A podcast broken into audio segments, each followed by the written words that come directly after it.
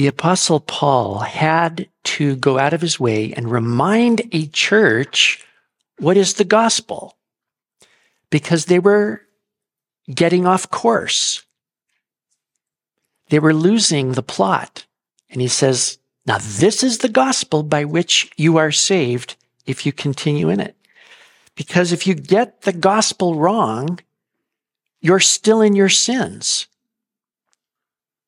This is why people in cults are not getting saved. They don't have the gospel. It makes a big difference. To another church, Paul said, If I or even an angel preach to you anything contrary to what we preached to you at the beginning, let him be accursed. And he repeats himself so that they get it. You cannot believe just any gospel. Because when you get the gospel wrong, it's no longer the good news. Whatever you preach can't save anybody. And people are still in their sins.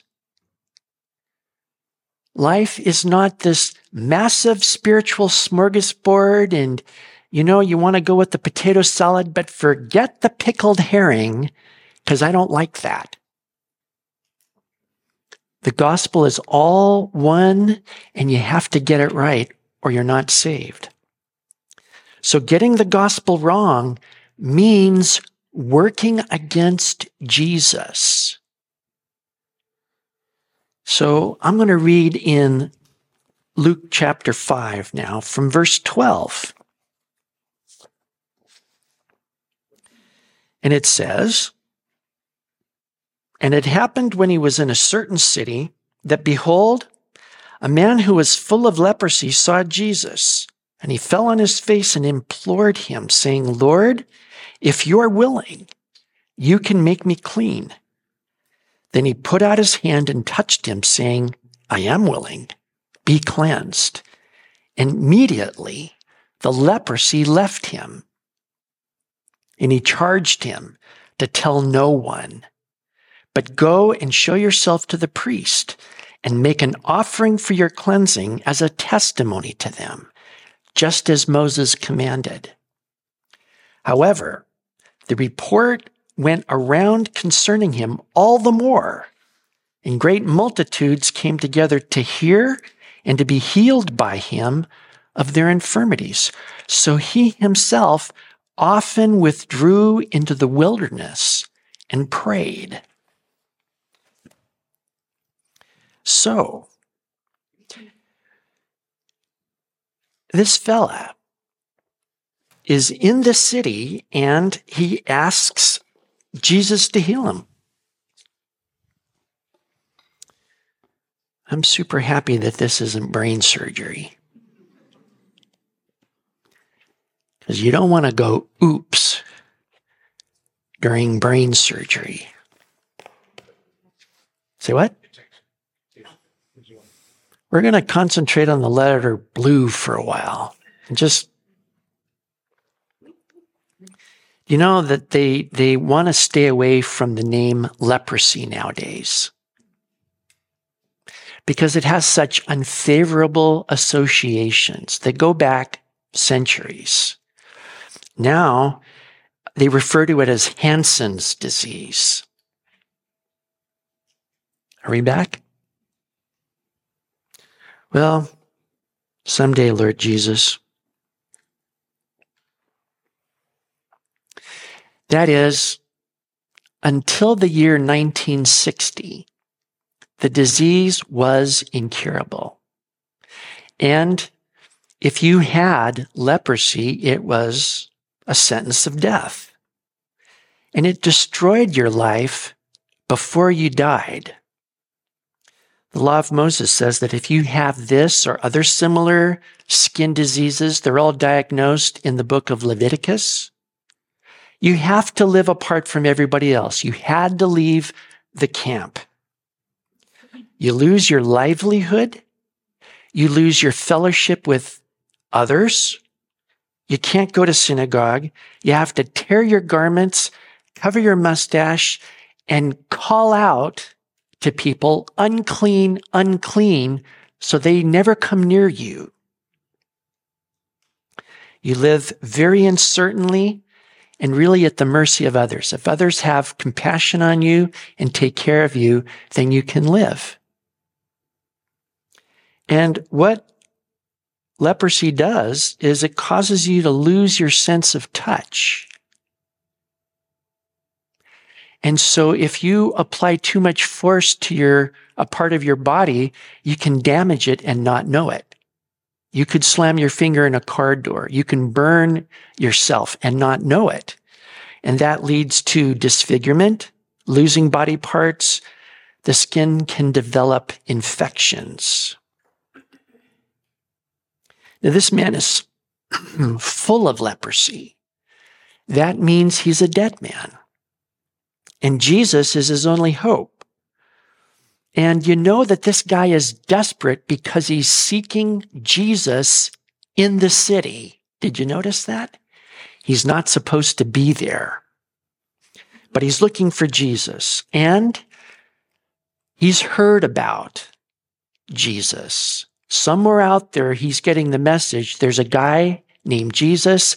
He can heal anything because that's what Jesus has been doing. He even can cast out demons. Jesus has authority and he has power. And you know, in the Bible, only God has the power to heal leprosy. Only God. For example, God gave Moses this sign for the elders of Israel. He was to put his hand inside his cloak and bring it out, and it would be leprous. He was to put it back, pull it out, and it would be healed. So there's an example of God healing leprosy. Another time was when Moses' sister Miriam was criticizing Moses, and God brought her and Aaron out to the tent of meeting and, you know, had a talk with them. When he was done, Miriam was leprous. And Moses prayed for her to be healed. And God says, she can spend a week outside the camp. Then we'll bring her in. So he healed her. The other person healed in the Old Testament was Naaman the Syrian. So God, only God, can heal this skin disease. He's the creator. There's nothing he can't do. So this fella prostrates himself before Jesus, absolutely humbling himself. And he says, Are you willing? He believes that Jesus has the power, has the authority, but does he care? Is he compassionate? And Jesus does have the authority and the power and the compassion. And he says, be cleansed. And immediately his skin is restored. He's not leprous anymore. You have to imagine what it would be like for this guy to all of a sudden, he's okay again.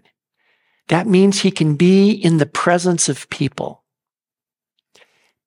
They can touch him. He can go to synagogue. He can work. It's like Jesus just gave his life back to him. And you have to marvel that Jesus does care for people who are sick, who are disadvantaged, who are helpless. Jesus cares. And you know, he's showing us what the Father is like. You have to know what the Father is like. He cares about your sicknesses, your illnesses, everything you're going through. He really cares. And we know because we can look at Jesus. Imagine that somebody can actually touch you and it's okay. And that first touch comes from God because that's who Jesus is. He touches him. He says, I'm willing.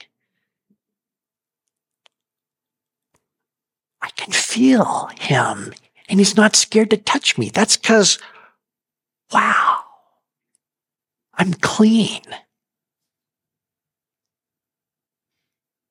That's got to be an immense experience. Probably second only to recovering your sight.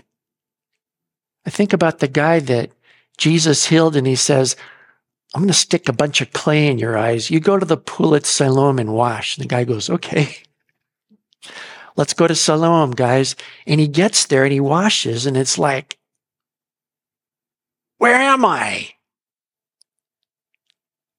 Can you imagine? This guy gets touched and he goes, wow, I forgot how cool it was to have somebody touch me. Well, Jesus commands him. Do you notice? He says, do not tell anyone. Now, what's the natural thing? To run around like a crazy man and say, I got healed, I got healed. Jesus says, don't do it. Are you looking at me? Do you hear my voice? Don't tell anyone. This is a subject that Jesus' brothers did not get. They asked him in the Gospel of John, chapter 7, Are you going to go up to Jerusalem? He says, No.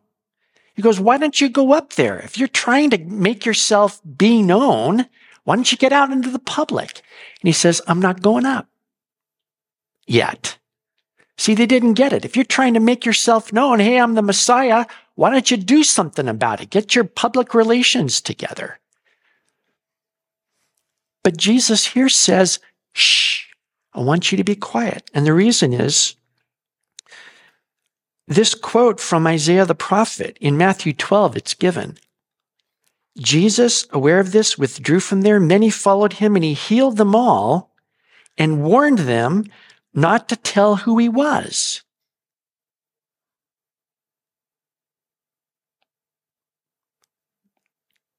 Don't tell me.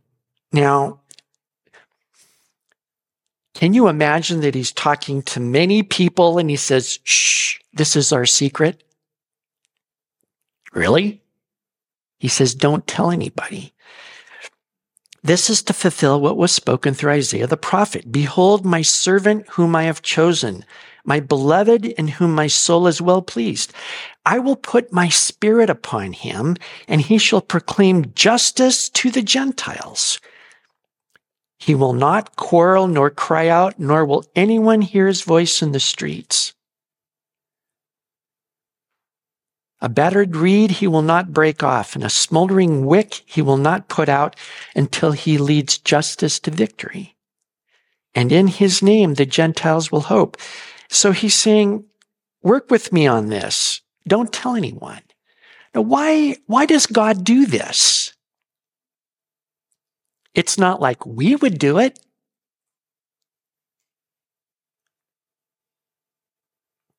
But I think this is part of the testimony that God lets the works speak for themselves so that people come to the right conclusion.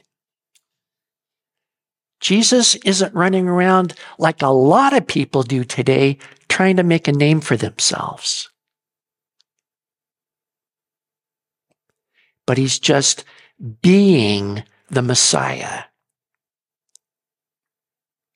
So he says, I do not want you to tell anybody about this. Then he commands the man to go to the priest and make an offering for your cleansing as Moses commanded for a testimony to them. Now, you know, right after the chapter where Moses gives all these procedures for the priest to diagnose skin diseases, he has a whole chapter about the offerings and the procedure to, to cleanse someone who's had leprosy. But no Israelite that we know of was ever healed from that. Isn't that funny? It's there in the law, and nobody is healed. Ever. Because again, Moses and Miriam, we don't read of them making those sacrifices. And Naaman was a Syrian. He's not even from Israel. It's not his job. So imagine a priest doing his job one day and some guy comes up and he says, What can I do for you? And he says, I would like to offer the sacrifices for the cleansing of a leper. You want to what? Yeah. I, I, I, I've been told to do this because I've been cleansed of rep- leprosy. What? Yeah. I mean, this guy healed me and uh, let me check and see. I, I, don't think I've ever done this before. How do we got to go back and read how do you do this? Now the instructions are not complicated, but nobody's ever done this before. Ever, ever, ever. How long? Maybe 1400 years. This is the first time in history that this part of the Word of God is being fulfilled. Don't you think that's interesting? And you know, Jesus did not come to destroy the law of Moses. He came to fulfill it. And look at, he's fulfilling that word of God right here. However, what the text shows us is that this guy disobeyed Jesus. And he actually worked against Jesus. All right? Now, see, if God does great things for you, you respond by presenting yourself to God to serve Him. That is only right. That's what Paul says in Romans chapter 12. He says, I urge you, brethren, through the mercies of God to present your bodies a living and holy sacrifice, acceptable to God, which is your spiritual service of worship. And you could also translate that rational service of worship. Did you get those two words? Service and worship? We're in a worship service right now. Guess what? We're worshiping the Lord. We're also serving Him because they're two sides of the same coin. When you worship God, you serve Him. And all of your service for God is worship. And you're saying, Here is my offering. I offer myself. We don't offer bulls, sheep, goats. We offer ourselves. That is an acceptable offering to God. That's our worship 24 hours a day. And it's only rational. It's only right. It only makes sense. Does God do a tremendous work in your life and then you run off and do your own thing? Does that make any sense? So see, here's Jesus and he comes and touches this man and then gives him commandments. He expects this person to obey him. But this guy does not listen to Jesus. He doesn't do what Jesus told him to do. Now I've heard some people excuse this disobedience and say, oh, well, he did go out and talk about Jesus, and couldn't we use a little bit more of that? Can't he be excused this time because he's just a live wire? Why he's going out and fearlessly talking about Jesus.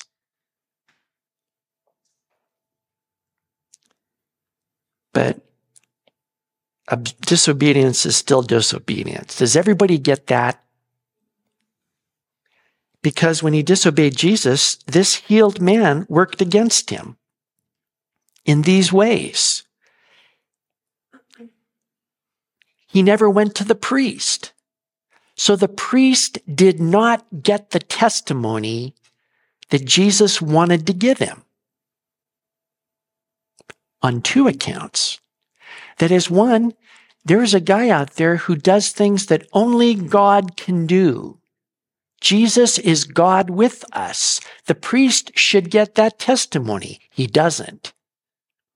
All he hears is the same thing that everybody else is hearing. Oh, there's some guy out there and he's doing a bunch of stuff. Okay, there's a guy out there and he's doing a bunch of stuff. Big deal. There's lots of crazy rumors flying around. But the other thing that the guy doesn't get is that heart of Jesus about the Word of God. Again, Jesus is not against God or trying to set up his own thing or destroy the law of Moses. Like some people were trying to bend it and make it sound like he's some kind of crazy guy. We heard this guy say that he's going to destroy the temple in three days, raise it up again. Well, what does that mean? Well, that's not what he was trying to say. But there are some people who twist it. You see, Jesus has the highest regard for the law of Moses and the word of God. He says heaven and earth is going to pass away before one particle or stroke of that word passes away. And see, the priest does not get the testimony. For all he knows, that Jesus, whoever he is, is some kind of a maniac. That's not true. But then here's another issue. This healed guy is telling everybody this news about Jesus. What's he telling them? This guy is great. All right. This guy healed me okay, this guy can heal anybody, everybody. All right, that's true. If you hear that this guy is out there, he can heal anyone, he's full of compassion, what's your next thought? Let's grab all of our sick people and go out there. Let's get him healed right now. But see, what happened was it made life much more difficult for Jesus. Here's what it says in Mark chapter 1. He went out and began to proclaim it freely. This is the healed man. And to spread the news around to such an extent that Jesus could no longer publicly enter a city, but stayed out in unpopulated areas, and they were coming to him from everywhere. Where did Jesus heal that guy? In a city. And what that guy did was make it impossible for anybody else to encounter Jesus in the same way he did. That door is shut. Now, whenever Jesus shows up, the huge mob shows up. And at times, they're crushing him and his disciples. You know, it says that he had to keep a boat standing by in case the crowd decided to surge on him. He could get into the boat and kind of push out from shore. That's crazy, but people will do that.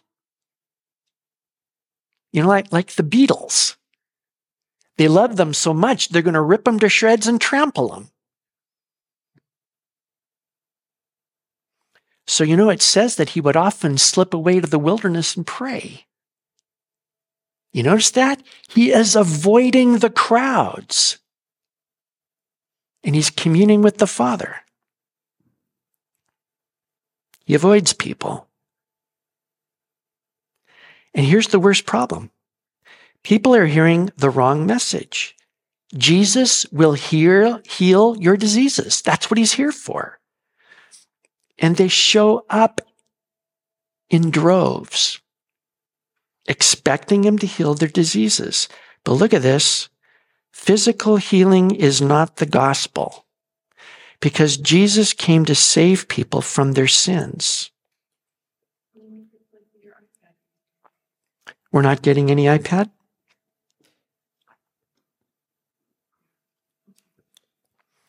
Well, then I'll just say it. Physical healing is not the gospel. Jesus came to save people from their sins. Healing and salvation are two different things. And salvation is greater than healing. So let's read now from verse 17. Now it happened on a certain day as he was teaching that there were Pharisees and teachers of the law sitting by who had come out of every town of Galilee, Judea, and Jerusalem. And the power of the Lord was present to heal them. Then behold, men brought on a bed a man who was paralyzed, whom they sought to bring in and lay before him. And when they could not find how they might bring him in because of the crowd, they went up on the housetop and let him down with his bed through the tiling in the midst before Jesus.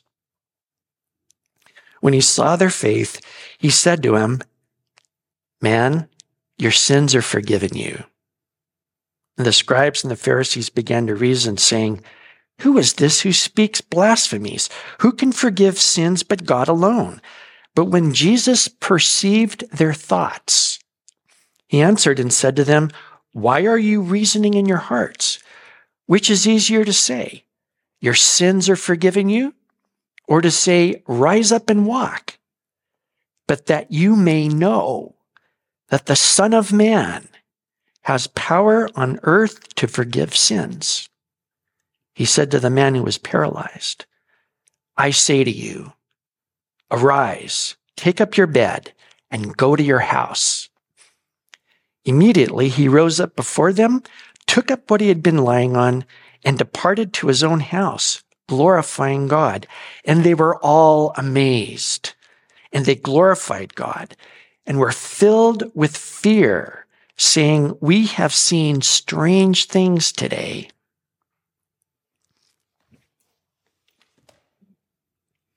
All right. In this section, Jesus is teaching, and he also has great authority and power to heal and he's under great scrutiny. Have you ever been under great scrutiny and knew that you were under great scrutiny? You see, he's got a room full of Pharisees. These guys are the dominant part of Judaism in this time, and they have been for the last hundred years or so their interpretation of Torah and the Word of God is respected. They are the teachers. They're also teachers of the law there, otherwise known as scribes, experts in the law of Moses. And you notice they've come from all over Galilee, all over Judea, and even from Jerusalem. In other words, Jesus has a whole room full of big guns. And these guys are connected with the men who came from Jerusalem to check out John the Baptist. They were sent as a delegation to say, Who are you? They said, Are you Elijah? He goes, No. He goes, Are you the prophet? He goes, No. He goes, Well, who are you? He says, I'm a voice crying in the wilderness, make straight the way of the Lord.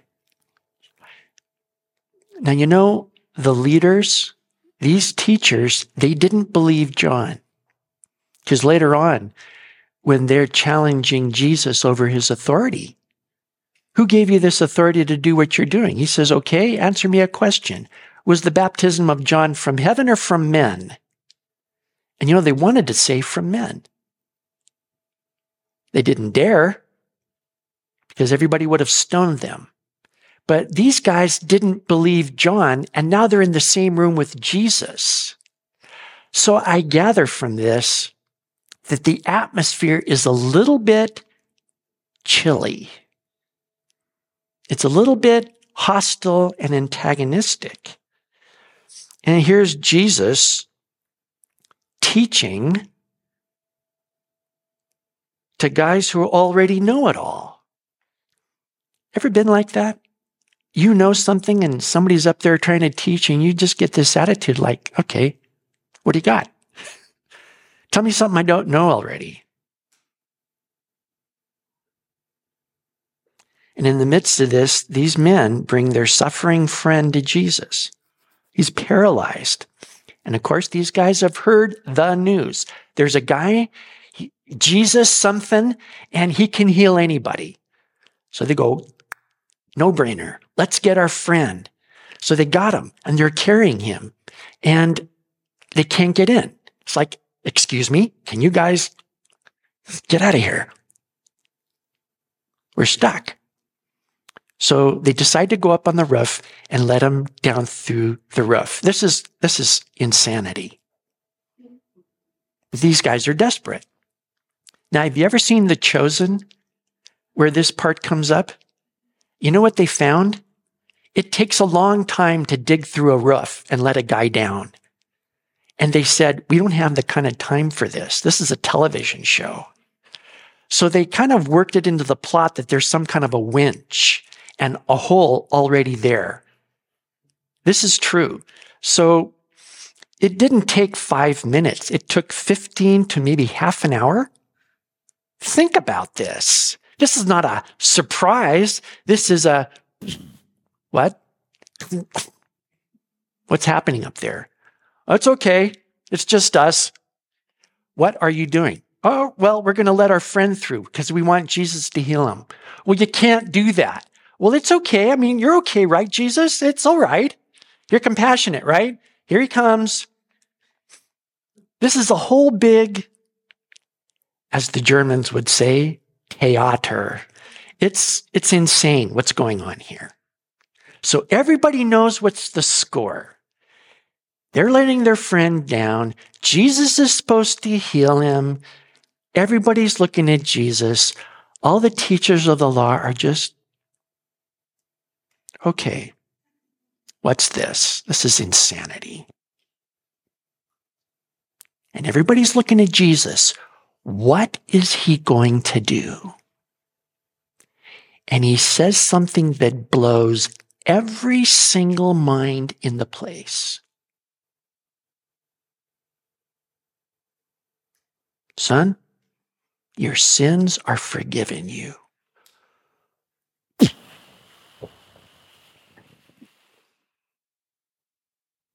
Understandably, it blows all the teachers, all the Pharisees' minds. Because immediately they start thinking, this guy thinks he's God. This guy is deluded. He thinks he's God. That's about the force of things here. Well, we get that, but you know, if I was one of that guy's friends, I think my mind would be blown too. Look at that. Star Trek rules. Now, check this out. You're this guy's friend. You brought him to get healed. So you're waiting for Jesus to heal him. And then Jesus starts talking about his sins being forgiven. It's like, wait a minute. Heal him. That's your thing, right? What is this metaphysical mumbo jumbo? Just heal him. We didn't want you to forgive his sins. What the? What's going on?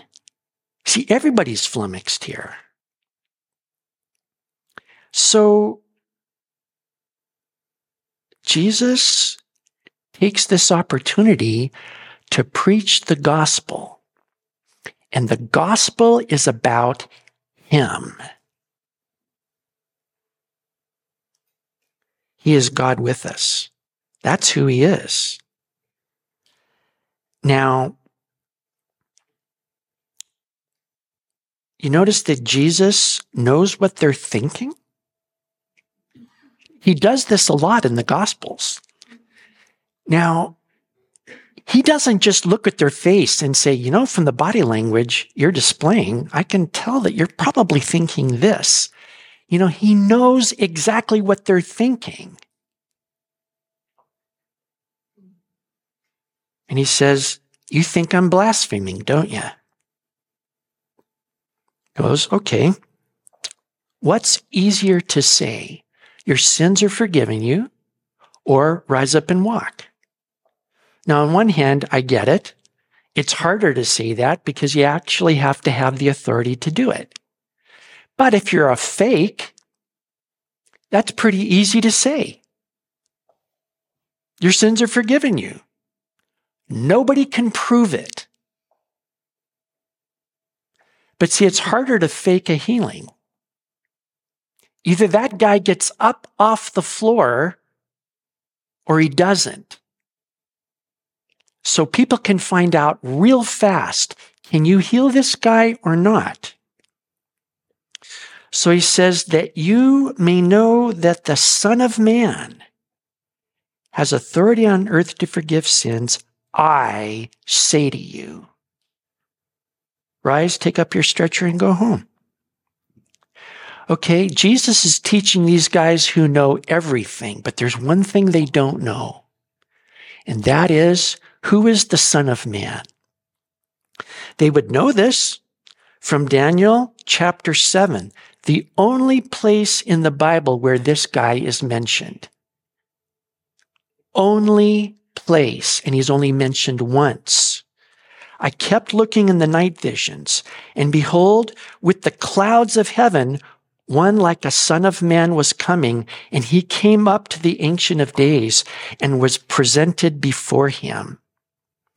And you know, what you need to add there is as an equal.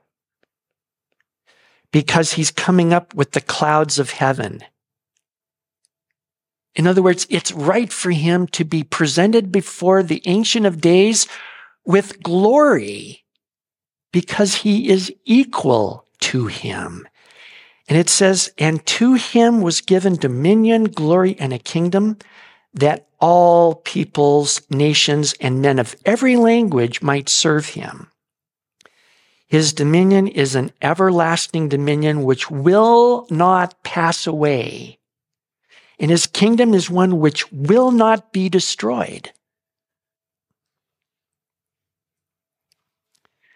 So, you know what Jesus is teaching with power is I am the Son of Man. Now, he speaks the word. He exercises his authority to instantly heal that paralyzed man. And that man obeys Jesus, picks up his stretcher. He goes out praising God. Everybody is just blown away. And they say, We have seen remarkable, miraculous things. Here, Jesus is teaching the gospel that he is the Son of Man, equal to the Ancient of Days, and every single person in that room would have gotten that. So look at this. This is my little. I always ask this when I get done with teaching because it has to have an application. So what? And the answer is you have to get the gospel right, or you're going to be working against Jesus. In the first part about this physical healing, it's not the same as salvation. They're different, and salvation is by far greater. And Jesus himself proves this. Do you know that Jesus deliberately avoided crowds?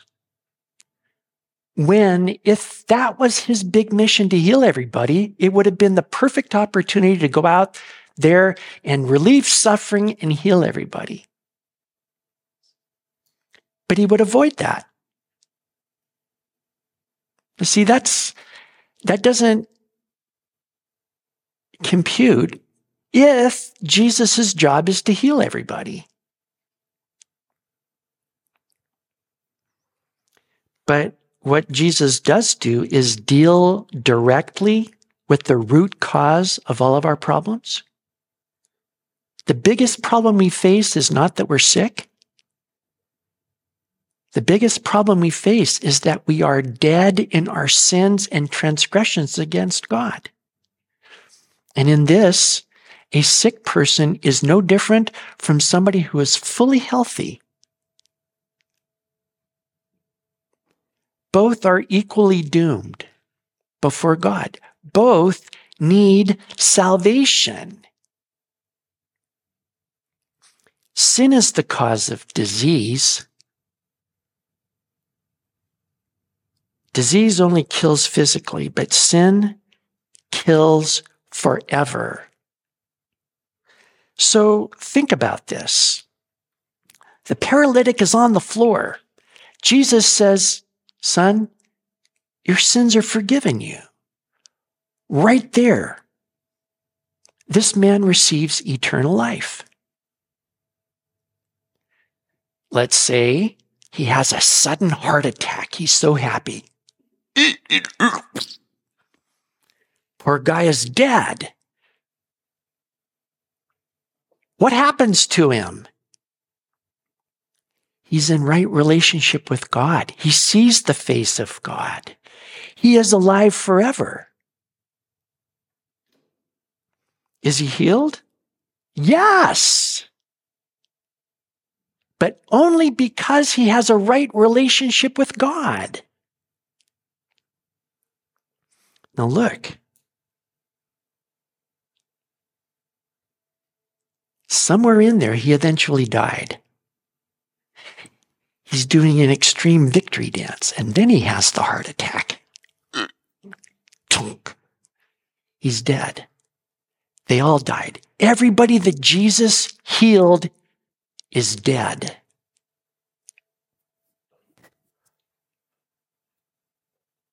That healing was temporary. So where is he now? That guy is still alive because he's in right relationship with God. So look, we have to agree on this. Salvation is far greater than healing.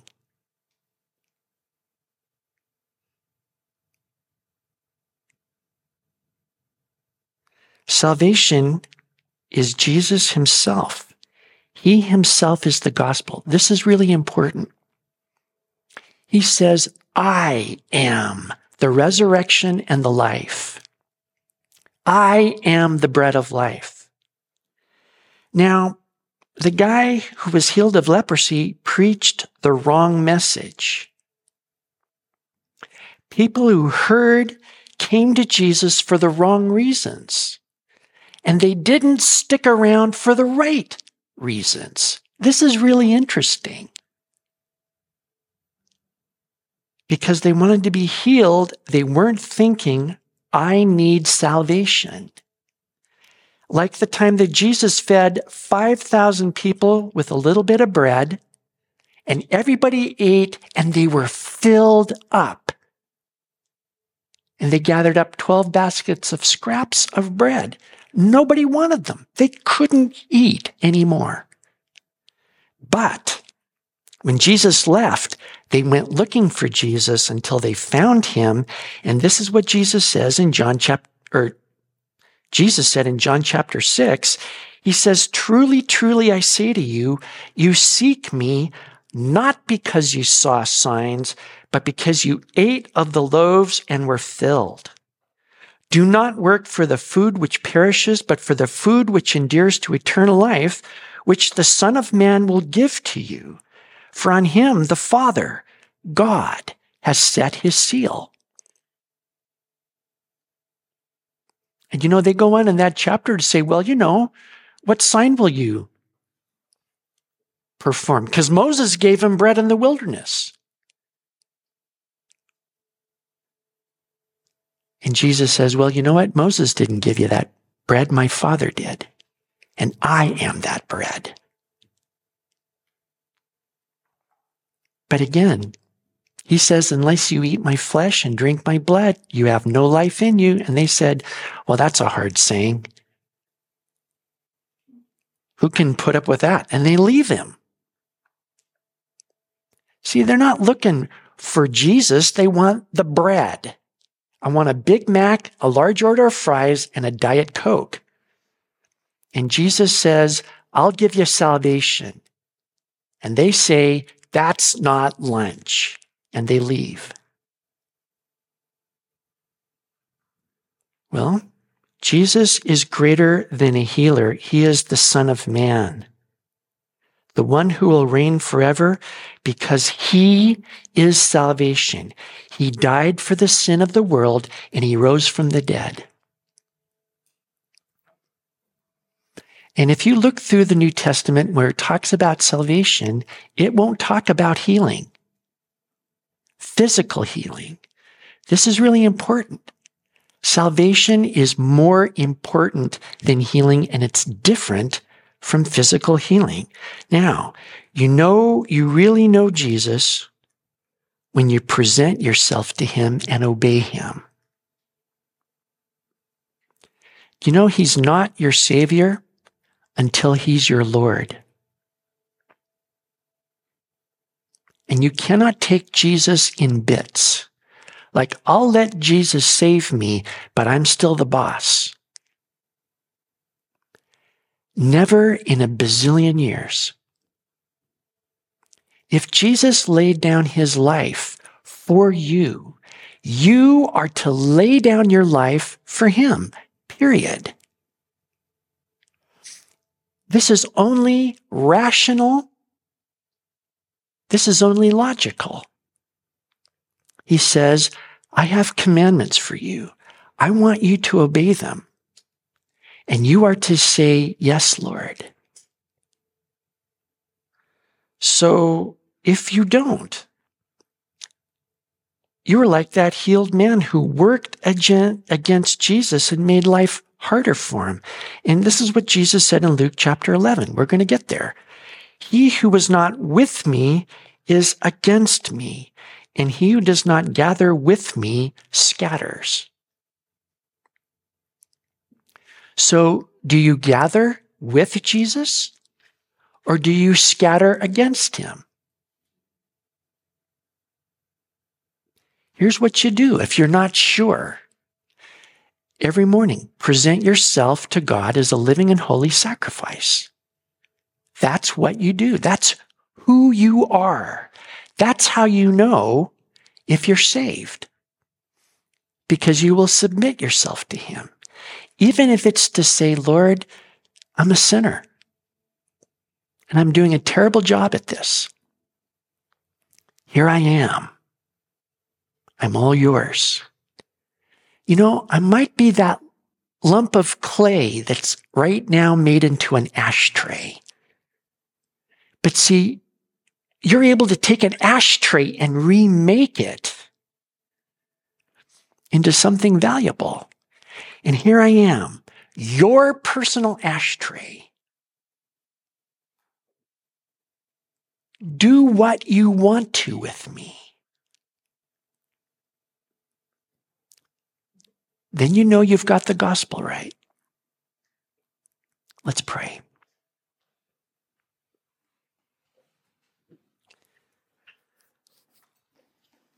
Thank you, Heavenly Father, that, that you have mercy on us, to send Jesus to us. And we thank you and bless you that he is the Son of Man.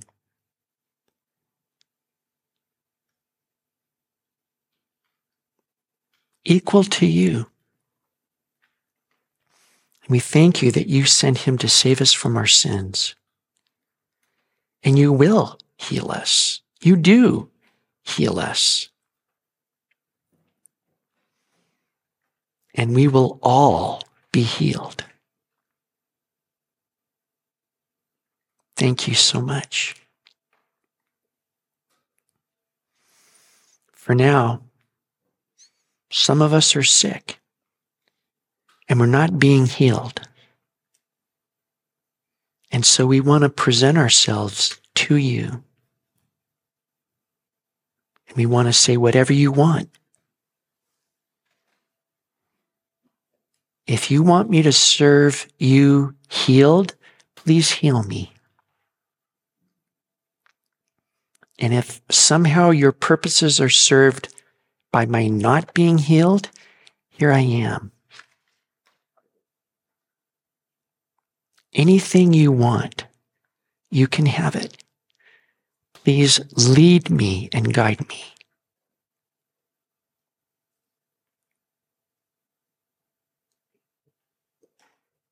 We pray that you would be glorified in our lives by our serving you and worshiping you.